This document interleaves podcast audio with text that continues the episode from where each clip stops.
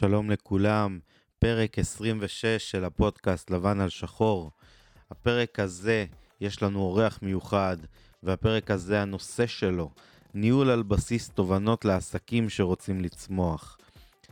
היום, בעידן הדיגיטלי, ועל סמך המון כלים שיש לנו לנתח נתונים בעסק, ללמוד מה עובד לנו, מה פחות עובד לנו, עסקים שמשכילים לקחת את הנתונים האלה ולא להתעלם מהם ולעשות איתם מחשבה ולעשות החלטות מושכלות על סמך הנתונים, אלו עסקים שמצליחים לצמוח בצורה הרבה יותר יעילה, הרבה יותר מהירה.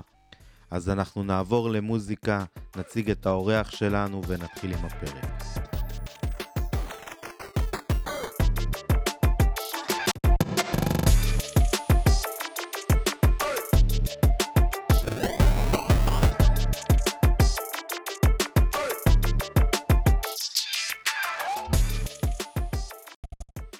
אז האורח שלנו, הפרק הזה, הוא מרום אוחיון. מרום הוא יועץ לפרסום ושיווק. הוא מלווה עסקים להגשמת יעדים כמו עלייה במכירות, בניית מותג וצמיחה בעזרת אסטרט... אסטרטגיה, פתרונות שיווק ותוכן מנצח. מרום אוהב לעזור להגשים את היעדים המדידים שלהם, כמו הגדלת הכנסות ורווח, בעזרת הפרסום, ובאמת הוא הולך לחלוק איתנו המון תובנות שהוא אה, אסף במהלך השנים ובמהלך הקריירה שלו, אז יש המון למה לחכות, אז מרום, הבמה כולה שלך. שלום לכל המאזינים, שמי מרום אוחיון, ובשש שנים האחרונות אני עוזר לעסקים להגשים יעדים מדידים, כמו עלייה במכירות, בכמויות ובאיכות הלידים, בעזרת אסטרטגיה שיווקית ממוקדת מטרה. את הידע המקצועי שלי רכשתי בניהול מחלקות וצוותים במשרדי פרסום ועבודה עם לקוחות בתקציבים גדולים מעולמות הקמעונאות, הנדל"ן, הפיננסים, עריכת הדין ונותני השירותים. העבודה שלי הייתה מתמקדה בלדייק את מערך השיווק, את המסרים ואת הקהלים אליהם הם פונים. ככה בעצם יצרנו אה, יכולת לתעל את המאמץ ותקציבי השיווק שלהם למקסימום תוצאות והחזר השקעה גבוה. זו הדרך לייצר רווחיות גבוהה והצלחות בשיווק בצורה שיטתית ועקבית. עולם השיווק והדיגיטל משתנה בקצב מסחרר, לכן האתגר הוא יומיומי ועלינו להישאר תמיד פתוחים ללמידה, בגמישות מחשבתית וביצירתיות.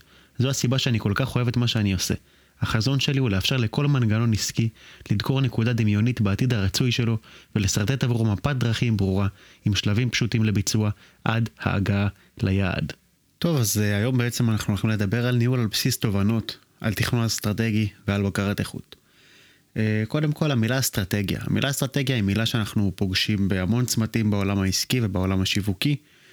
אה, היא הפכה לאחד הבאזוורדס, אחת המילים הבומבסטיות האלה. אה, מבחינה, מבחינתי אחת המילים שהם הכי באזוורד בתחום. ומאוד קשה לעשות את ההבנה של מה זה אומר בפועל מבחינתנו בתור מנגנון עסקי. אז הייתי רוצה לקחת את המילה הזאת ולפרק אותה מבחינת ההגדרה שלי, איך אני תופס אותה. האסטרטגיה בעצם מבחינתי היא הכלי שמאפשר לנו לקחת uh, תמונת חזון של מצב בעתיד הרצוי שלנו ולשרטט מפת דרכים ברורה עם שלבים ברורים שצריכים להתקיים כדי שמטרת העל שלנו מהתהליך תוגשם. זה נכון לגבי כל תהליך עסקי שאנחנו עוברים, אם זה גדילה, צמיחה, אם זה קמפיין פרסומי, אם זה גיוס עובדים. אנחנו צריכים להבין מה הפרמטרים, מה השיח שאנחנו מנהלים, מה המטרה הגדולה ובאיזה שלבים אנחנו הולכים לפעול. אה, כל השיח של איך הדברים יקרו והשיח הפרקטי הוא ברמת הטקטיקה, הוא ברמת הפעולות, אבל אסטרטגיה בעצם היא תמונת החזון, ה vision הכללי של מה אנחנו רוצים לעשות, איך אנחנו הולכים לבצע את זה, ואיך אנחנו בעצם נגיע, אה, איך נדע שאנחנו מגיעים לתוצאות שאותן אנחנו רוצים להגשים. זה המהות של אסטרטגיה מבחינתי.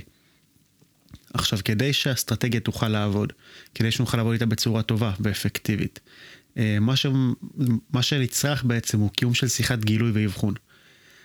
שיחה של גילוי ואבחון היא בעצם שיחה שבה אנחנו מציפים את האתגרים שאנחנו חווים בתוך המנגנון העסקי. אה, רופא טוב הוא רופא שעושה מאמץ עילאי לאבחן את הבעיה בצורה מדויקת לפני שהוא מתחיל לגשת ולרשום מרשמים ולהציע פתרונות ופעולות רפואיות. כדי שהאסטרטגיה שלנו תהיה יעילה, אנחנו צריכים להיות מסוגלים להציב יעדים ברורים. אה, מכירים את האפליקציה של Waze, אני מאמין כולנו. אה, כשאנחנו מגיעים לווייז אנחנו מציבים יעד, הוא יודע לשרטט לנו מסלול ברור, הוא יודע לתת לנו מסלול חלופי אם יש קשיים בדרך, אבל אם אנחנו ניכנס לרכב, להיכנס לווייז ונגיד לו, קח אותי לאן שהוא, בא לי לראות מקום יפה. האפליקציה לא תוכל לעזור לנו. אם אנחנו לא יודעים לאן אנחנו רוצים להגיע, לא נדע כשנהיה שם, לא, לא נדע אם אנחנו מתקרבים, לא נדע אם אנחנו בדרך, לא נדע אם אנחנו בכיוון. אנחנו צריכים הגדרה ברורה של מהי תמונת המציאות ומה החזון שאנחנו רוצים להגשים. מטרה ברורה, עם דרך ברורה, תאפשר לנו לראות תוצאות ושגשוג. אז זו ההגדרה שלי לגבי אסטרטגיה. אז איך ולמה אנחנו מודדים תהליכים עסקיים? בתור עסק שרוצה ליצור שינוי ועושה פעולות בהתאם, אנחנו רוצים לייצר הבנה של איזה פרמטרים ייתנו לנו מושג ברור ויהוו מדד אבסולוטי מבחינתנו לשינוי. אם זה המחזור העסקי, אם זה הסכום הממוצע של אה, סל הלקוח שנמצא אצלי בחנות, אם זה אחוז ההמרה שלי באתר, אם זה כמות הלידים שאני מקבל, אם זה איכות הלידים שאני מקבל. כל דבר שאני אוכל למדוד מבחינת התוצאות שלי, ואני אוכל לשפר אותו ואני אוכל להגיד זה הנתון העיקרי מבחינתי לבחינה. לדבר הזה אנחנו קוראים KPI, Key Performance Indicator. זה בעצם מספר שעל בסיס הגדילה או הירידה שלו, אני יכול לראות את המגמה בעסק. אני יכול לראות לאן הדברים הולכים, ואם הכיוון הזה הולם ומשקף את המטרה שלי, או שאני אה, בכיוון שהוא ירידה. בעסקים אנחנו, אה, אין לנו מצב סטטי.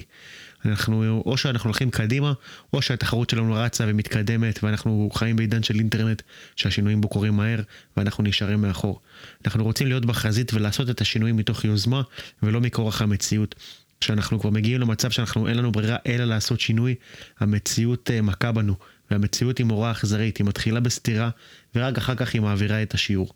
לכן אנחנו צריכים כל הזמן, אה, במהלך הניהול השוטף של העסק שלנו, ללמוד את הנתונים, ללמוד את התובנות. אה, לחיות כל הזמן במצב של בקרה, של בקרת הישגים, של עבודה עם יעדים, של עבודה עם מספרים חכמים ו-KPI, כדי לדעת כל הזמן לאיזה כיוון אני הולך. עכשיו, אחת הסיבות שעסקים אה, לא עובדים עם יעדים, או מפחדים מהגדרה של יעדים, זה איזשהו שיח פנימי, של מה יקרה אם אני לא אעמוד ביעד. כי להצהיר על יעד מייצר התחייבות, מייצר התחייבות מבחינתי שזה היעד, ולשם אני מכוון. עכשיו, אה, אנחנו יודעים שאנחנו חיים בעולם מרחב שהוא לא מרחב מושלם. לא חיים בעולם אוטופי, ויש בלת"מים, ויש דברים שקורים בדרך. אה, וגם שוב זה מחזיר אותי לדוגמה של הווייז. אם אנחנו נוסעים בכביש ויש איזה בלטם יש איזה משהו שלא צפינו יש איזשהו פקק איזושהי תאונה איזשהו משהו שמונע את המהלך התקין של הדברים אין בעיה מה הווייז עושה? מחשב מסלול מחדש באותה מידה אנחנו אם הצבנו יעד ומאיזושהי סיבה מסוימת לא עמדנו ביעד אנחנו לא צריכים לייצר עם עצמנו שיחה שהיא שיחה של ביקורת אנחנו מחשבים מסלול מחדש רואים מה קרה שואלים את השאלות הנכונות ההבנה בעצם שאנחנו לא בכיוון ולא בדרך ליעד וכנראה לא נעמוד בו, יכולה לייצר אצלנו תהליך שהוא תהליך בריא של הפקת לקחים, של הפקת תובנות. עם התובנות האלה אנחנו יכולים לבוא ולראות למה זה לא קרה, איפה זה נפל, עד איפה היינו מספיק טובים, באיזה שלב אנחנו בעצם בהפקת לקחים כתוצאה מהדבר הזה, ואיך אנחנו נוכל לשפר את זה כדי לעמוד ביעד לקראת חלון הזמן הבא שבו אנחנו עושים את הבקרה. אחד הקשיים המרכזיים שאני אה, שומע הרבה פעמים בעלי עסקים שרוצים לעבוד עם אסטרטגיה, אבל מסיבות כאלה ואחרות לא מצליחים, זה הנושא של הזמן. הם אומרים, אני צריך לעבוד, אני צריך לבצע את המשימות שלי, אני צריך לנהל את העסק, להתעסק בדברים. אין לי זמן לתכנון, אין לי זמן בעצם לבנות את האסטרטגיה, אין לי זמן לעשות את הבקרת איכות, אני כל הזמן רץ, אני עובד כמו מטורף, בלי הפסקה. אה, וזה כבר נכנס לעולמות של ניהול זמן. יש עיקרון מנחה שאני מאוד אוהב לעבוד איתו, שנקרא עיקרון 60-30-10.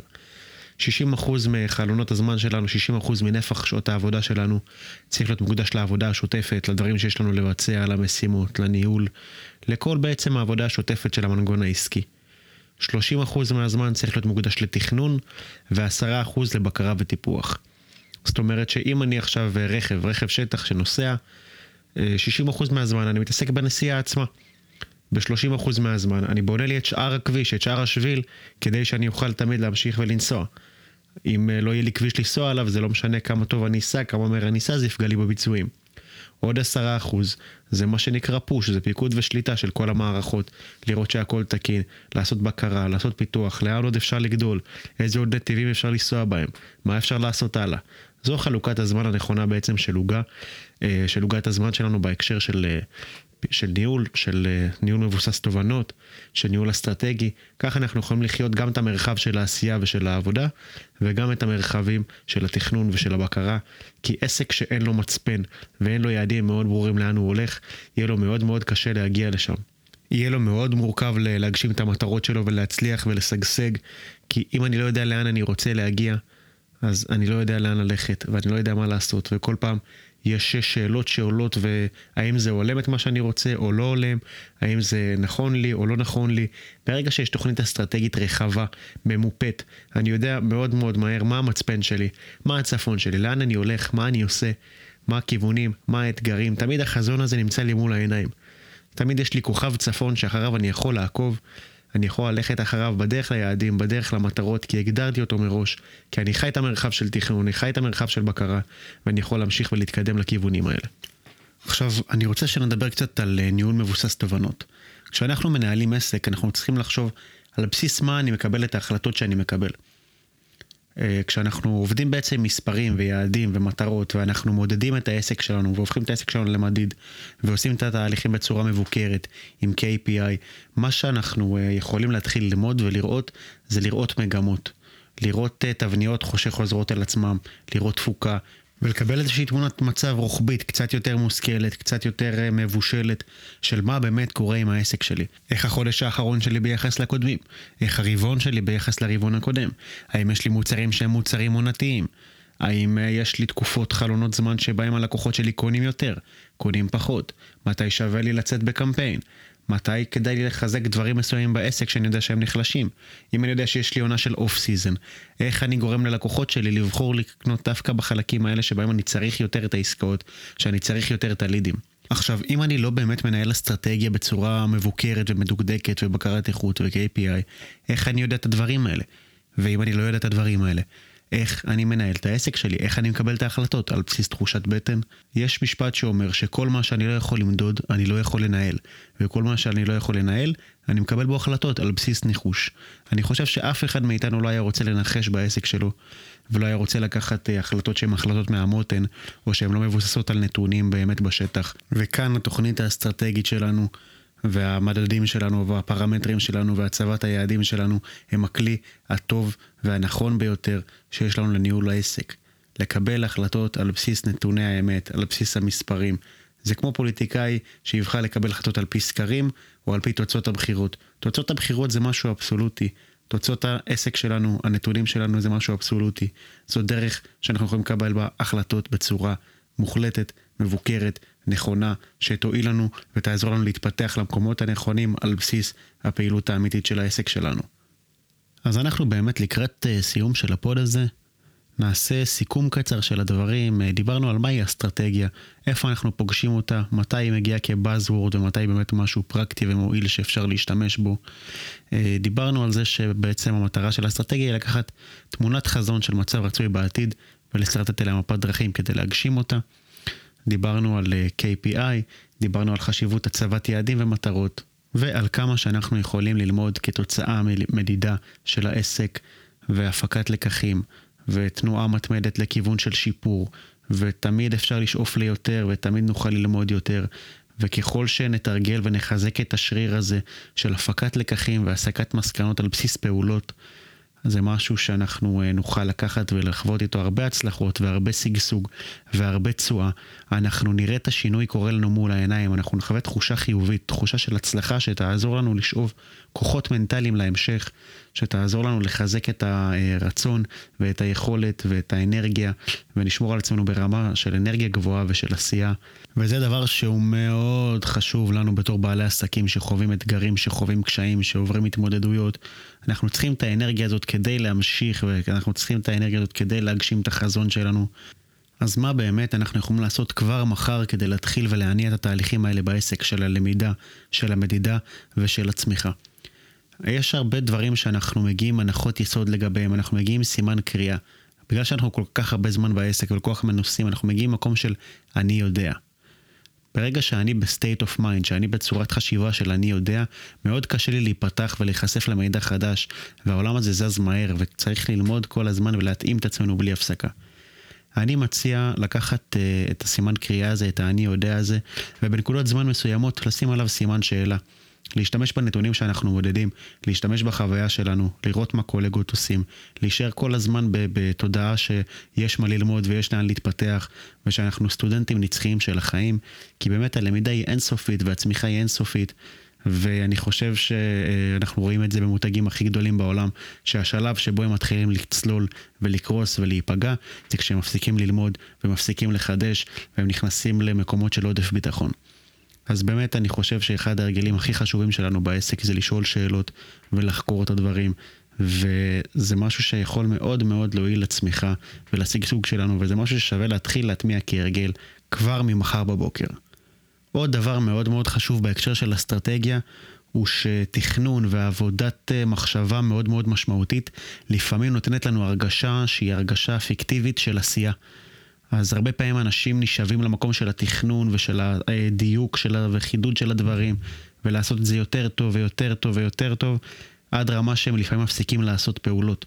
עכשיו, פעולות זה מה שבסופו של דבר משפיע על המציאות. אם אנחנו רק נתכנן ונחכה שהכל יהיה מושלם עד שנבצע, יהיה לנו מאוד מאוד קשה להתקדם ולייצר שינוי אמיתי בחיים שלנו ובמציאות שלנו. אז באמת העיקרון הזה של ה-60-30-10 הוא עיקרון מהותי.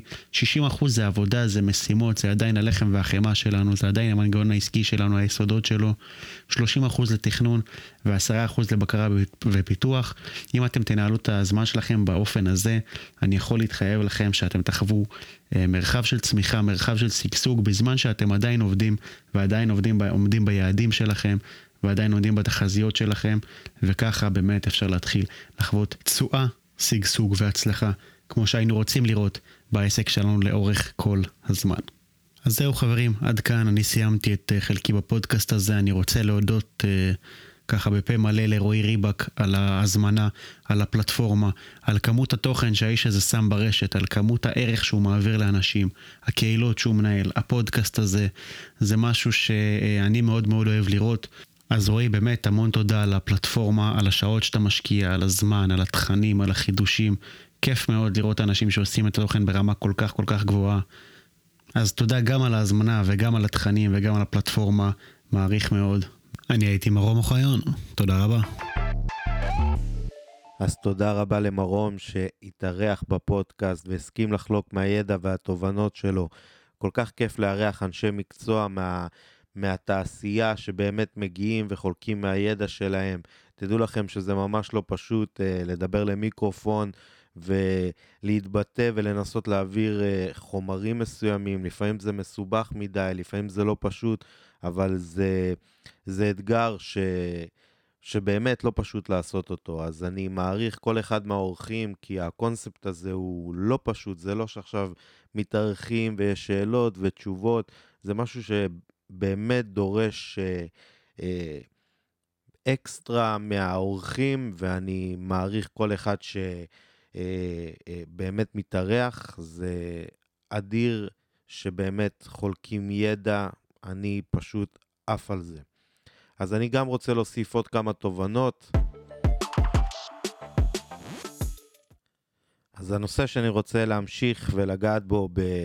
בהמשך למה שמרום אמר ולחזק את דבריו, זה כלי שהוא בעצם אחד הכלים, לדעתי, המשמעותיים שנפגשתי בו אה, בעסק שהייתי מעורב בניהול שלו, וזה נקרא מערכות BI, ש-BI זה מערכות שזה ראשי תיבות של Business Intelligence, ובעצם מה שהמערכות האלה יודעות לעשות זה לקחת את כל הנתונים של העסק, ובעצם אה, לתת לך אה, אה, על סמך ידע ודברים שקורים במציאות, תובנות עסקיות שמשפיעות על כל העסק. בעצם אותו עסק שעבדתי עם המערכת הזאת, זה היה מסעדה, ובמסעדה אה, כולם מכירים איך שמסעדה עובדת, אמנם לא ברמה של מסעדן, אבל אתם יודעים מה שיש במסעדה, יש אה, שעות שאנשים באים, סועדים, מארחת, טבחים, אה, ברמנים, מלצרים, ובעצם תבינו את החשיבות של ניהול מסעדה, שגם ככה במסעדה אחוזי רווח מאוד נמוכים וזה עסקים מאוד קשים. מי ששמע את הפרק הקודם, קצת דיברתי על הנושא הזה, אז אני לא רוצה לחזור, אז אתם מוזמנים לפרק הקודם. אז אני אמשיך מפה ואני אגיד, גם ככה העסקים האלה קשים, ושיש לך תובנות מושכלות על סמך נתונים, אתה יכול לקחת החלטות שהן הרבה יותר חכמות. לדוגמה, באותה מסעדה, לצורך העניין, ניקח את יום שני, וביום שני בין השעות, המערכת יודעת לחשב באיזה שעות מגיעים סועדים ונכנסים למסעדה, ויש שעה שבשעה הזאת אה, מגיעים הרבה פחות סועדים. ובעצם המערכת הזאת יודעת לתת לך החלטה מושכלת מתי לשחרר טבח ממשמרת, מתי לשחרר אה, ברמנים או מלצרים, מתי, אה, אה, אה, מתי צופה שיהיה אה, משמרת חזקה. זאת אומרת שהיא יודעת לקחת את כל הימי שני או שלישי או לא משנה איזה יום, להשוות את זה שנים אחורה ולראות באמת על סמך נתונים מה קורה אצלנו במסעדה, מה יקרה אצלנו במסעדה. יותר נכון, היא חוזה את העתיד. בעצם, מערכות מהסוג הזה יכולות להביא לנו אה, נתונים עסקיים שהם קריטיים לעסק. תבינו, שאם נגיד אותה מסעדה אה, משחררת ברמן ומשחרר מלצר או משחרר טבח, הדבר הזה בסוף חודש מתבטא בהמון כסף. עכשיו, כל פעולה כזאת קטנה, שעושים אותה על סמך ידע, בסופו של דבר זה משהו שיכול אה, ממש להיות הצלחה ולקבוע אם העסק הזה יצליח וישרוד, או שהעסק הזה ייכשל.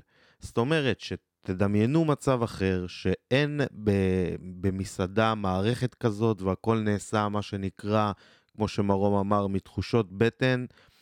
מה שקורה בסופו של דבר זה שאנחנו צופים בהרגשה שלנו שהולכת להיות משמרת חזקה, מביאים מלצרים, מביאים טבחים, מביאים ברמנים, מביאים את כולם, כולם במשמרת עומדים, נכנסו לשעון, מקבלים כסף, והופ, אין עבודה. הכסף עדיין יוצא, וכסף לא נכנס, וזה בעיה. אותו דבר אפשר לדעת ולצפות בעזר, בעזרת מערכות כאלה. אה, תקופות יותר חזקות, תקופות יותר חלשות, לשמור את הכסף של השיווק ואת התקציב השנתי לתקופות היותר חלשות כדי לתת פוש, לראות איך אנחנו גדלים משנה לשנה ומה זה אומר לגבי מצבת העובדים שלנו, האם אנחנו צריכים להגדיל, האם אנחנו צריכים להקטין. לראות מדדים שגם אם אנחנו מדברים על זמן משבר כמו קורונה, הנתונים והדאטאות של אותם מחזורים נשארים לנו. זאת אומרת שאם נגיד יהיה איזה, חס וחלילה, איזה מלחמה או איזה מצב אה, עוד אה, 27, אה, או לא משנה מה, המערכת יודעת למה היא מגיעה. זאת אומרת, יודעת מה קורה במצב של סגר, מה קורה שעושים רק משלוחים, מה, מה קורה שעושים משלוחים וטק אווי, ובסופו של דבר יודעים להביא מצבת עובדים אה, בהתאם, יודעים לקחת החלטות בהתאם, יודעים מה לעשות עם השיווק והפרסום, וכל הדבר הזה הוא, הוא קריטי לעסקים היום, במיוחד עסקים שהאחוזי רווח שלהם הם מאוד נמוכים, שכל שקל יש לו משמעות פשוט עצומה. אז מה שאני רוצה להגיד אה, זה עסקים שלא יודעים מה זה מערכות BI, היום בשנת, אנחנו עוד שנייה 2021, אז אני יכול כבר להגיד היום בשנת 2021, המערכות האלה גם לא עולות כזה יקר, זה יכול להסתכם בכמה מאות שקלים בחודש. אבל אם המערכת הזאת יודעת לחסוך לכם אלפי שקלים ולפעמים עשרות אלפי שקלים, ועסקים גדולים גם מאות אלפי שקלים, אז זה ברור שזה שווה את זה. עכשיו, זה, זה כלי שהוא, אה, לדעתי, הוא מאוד בסיסי לכל עסק, אבל זה משהו ששווה לשקול, זאת אומרת שיש לכם כבר מערכת שהיא עם עובדים ושיש לה איזה לוגיסטיקה. תבינו שמדובר במסעדה, מדובר גם בפרודוקטים, האם לעשות הזמנה גדולה, לעשות הזמנה קטנה, זה דברים של אלפי ועשרות אלפי שקלים שיכולים להיזרק לפח או לא להיזרק לפח. זה סופר קריטי. אז מערכות BI, תבדקו על זה, באמת שזה לא אמור לעלות כל כך הרבה כסף וזה אמור להחזיר את עצמו. זה באמת הטיפ הראשון שאני רוצה לתת לכם. הטיפ השני שאני רוצה לתת לכם הוא בעצם, האמת היא זה תמיד שיש איזה פרק, יש לי איזה סיפור שקרה באמת השבוע. עכשיו, אני לא ממציא את זה, זה באמת קרה השבוע, אז אתם תצטרכו להאמין לי. בעצם זה קרה הרבה פעמים, אבל גם זה קרה השבוע. אז באמת היה קמפיין שבאמת הצלחתי להביא קמפיין מעולה. זאת אומרת שמי שמכיר קצת דיגיטל, על כל שקל ששמנו, קיבלנו 16 שקלים חזרה. זה אומר שהנתון מאוד טוב, זה כאילו לא צריך להיות מבין גדול כדי, לה, כדי להבין את זה. עכשיו, לאותו עסק יש תקציב שיווק, והתקציב שיווק הוא X. עכשיו, כשמדברים על ניהול על סמך נתונים, ומקבלים נתונים כאלה, זה כאילו, לדעתי, מובן מאליו שצריך להעלות תקציבים. זאת אומרת שאם אנחנו לוקחים שקל ומקבלים 16 שקלים חזרה, אם שמנו 100 שקל קיבלנו 1,600, אם שמנו 1,000 קיבלנו 16,000, זאת אומרת שאנחנו אה, צריכים לראות איך אנחנו מנצלים את המומנטום ומנצלים את הנתונים שיש לנו לטובתנו. ולא להגיד, אוקיי, השקעתי תקציב שיווק בפייסבוק, אני שם עשרת אלפים שקלים, זה מה שאני יכול להוציא. חברים, זה לא אה, כסף ששורפים אותו והוא הולך לפח, זה השקעה. היום בדיגיטל, במדידות נכונות, אפשר לדעת כמה כסף שמנו, כמה כסף אנחנו מקבלים חזרה. זאת אומרת שבמקרים כאלה צריך לתפוס את העניין בזמן ולהוסיף עוד תקציב, גם אם נחרוג מתקציב השיווק. לא יקרה שום דבר כל עוד אנחנו מקבלים הרבה יותר כסף חזרה ומצליחים להישאר רווחיים ומצליחים, אה, מה שנקרא, לגדול עם העסק, ובנוסף לזה, זה עוד הופעות לקהל ועוד פרסום, ויש בזה רק דברים טובים. אז כמובן שאנחנו מתכננים והכול, אבל ניהול על סמך נתונים הוא גם אומר שאם תכננו ויש לנו תקציב שיווק שהוצאנו והכל הולך אה, לפי התוכנית והכל בסדר, לפעמים צריך לעצור ולהגיד, אוקיי, יש פה משהו שאנחנו צריכים להתייחס אליו, ועל סמך הנתונים אנחנו רואים שאנחנו צריכים להוסיף תקציב ולהוסיף תקציב. וזה בדיוק החוכמה בלנהל סמך נתונים. לקחת, לשבת, לנתח, לראות מה אנחנו עושים עם זה ואיך אנחנו משחקים עם הנתונים שיהיו לטובתנו. אז הגענו לסוף הפרק, אני רוצה להגיד לכם תודה כמו בכל שבוע. אני רוצה להזמין אתכם בכל אחת מהפלטפורמות, אם אתם שומעים בספוטיפיי או באפל פודקאסט או גוגל פודקאסט, לא משנה איפה, תעשו subscribe באפליקציות השונות, תעקבו אחרי הערוץ, זה אומר שאתם תקבלו אה, נוטיפיקציה בדיוק מתי שיעלה פרק חדש, וזה מגניב לגמרי, ככה לא תפספסו. כמובן, כל הפרקים עולים לאתר, אני אה, מפיץ ברשתות החברתיות, ככה שאני מנסה לדאוג כמה שיותר שבאמת לא תפספסו, כי באמת כל שבוע יש פה אורחים נהדרים, ויש תוכן שבאמת צריך לתת לכם ערך, ואני מקווה שכל מי ששומע את הסדרה ואת כל הפרקים ועובר פרק אחרי פרק, הוא באמת עובר שלבים ופיתוח אישי שבאמת יעזור לו בעולם העסקי הלא פשוט. אז אני באמת מודה לכם, כמו בכל שבוע, על ההאזנה. אם עדיין לא ביקרתם בבלוג שלי, אני מעלה לשם המון מאמרים ומשתדל לכתוב מאמר שתיים בשבוע. לאחרונה פתחתי גם קהילה בפייסבוק שהיא סביב הפודקאסט. זאת אומרת שבכל פרק שיעלה לקהילה הסגורה, אתם יכולים להיכנס לקהילה אה, דרך העמוד של הפודקאסט באתר. ובאמת כל אורח, מתי שיעלה את הפרק, אתם יכולים לשאול שאלות ולדבר על הפרקים. זאת אומרת שאם נגיד יש לכם איזה תובנה בהמשך לפרק, או שאתם רוצים להגיב, או לשאול שאלה על פרק ספציפי, זה באמת המקום של לדבר על הפרקים בפודקאסט, ובאמת להפוך את, ה, את כל המאזינים ביחד, אה, ולייצר פה קהילה סביב הפודקאסט, וסביב הידע, וסביב האורחים, וסביבי, ובאמת לקחת את כל הדבר הזה צעד קדימה, וזה משהו שבאמת התחלתי אותו לפני שבוע, אז באמת אם לא נכנסתם לקהילה ואתם שומעים את הפודקאסט, אני מדבר אליכם, כן, אתם שם, אז כנסו לאתר שלי, יש שם אה, הרשמה לתוך הקהילה, שנקראת לבן על שחור, מן הסתם, ובואו אה, נדבר שם. וכמובן, כחלק מהעניין, גם הרום שיתארח היום, יהיה זמין לשאלות שהפרק יעלה גם לשם, אז חופשי, תגובות, לייקים, פרגונים, שאלות, אה, מה שצריך, זה בשביל זה קיים. אז שוב תודה לכם, נתראה בשבוע הבא, סלמת.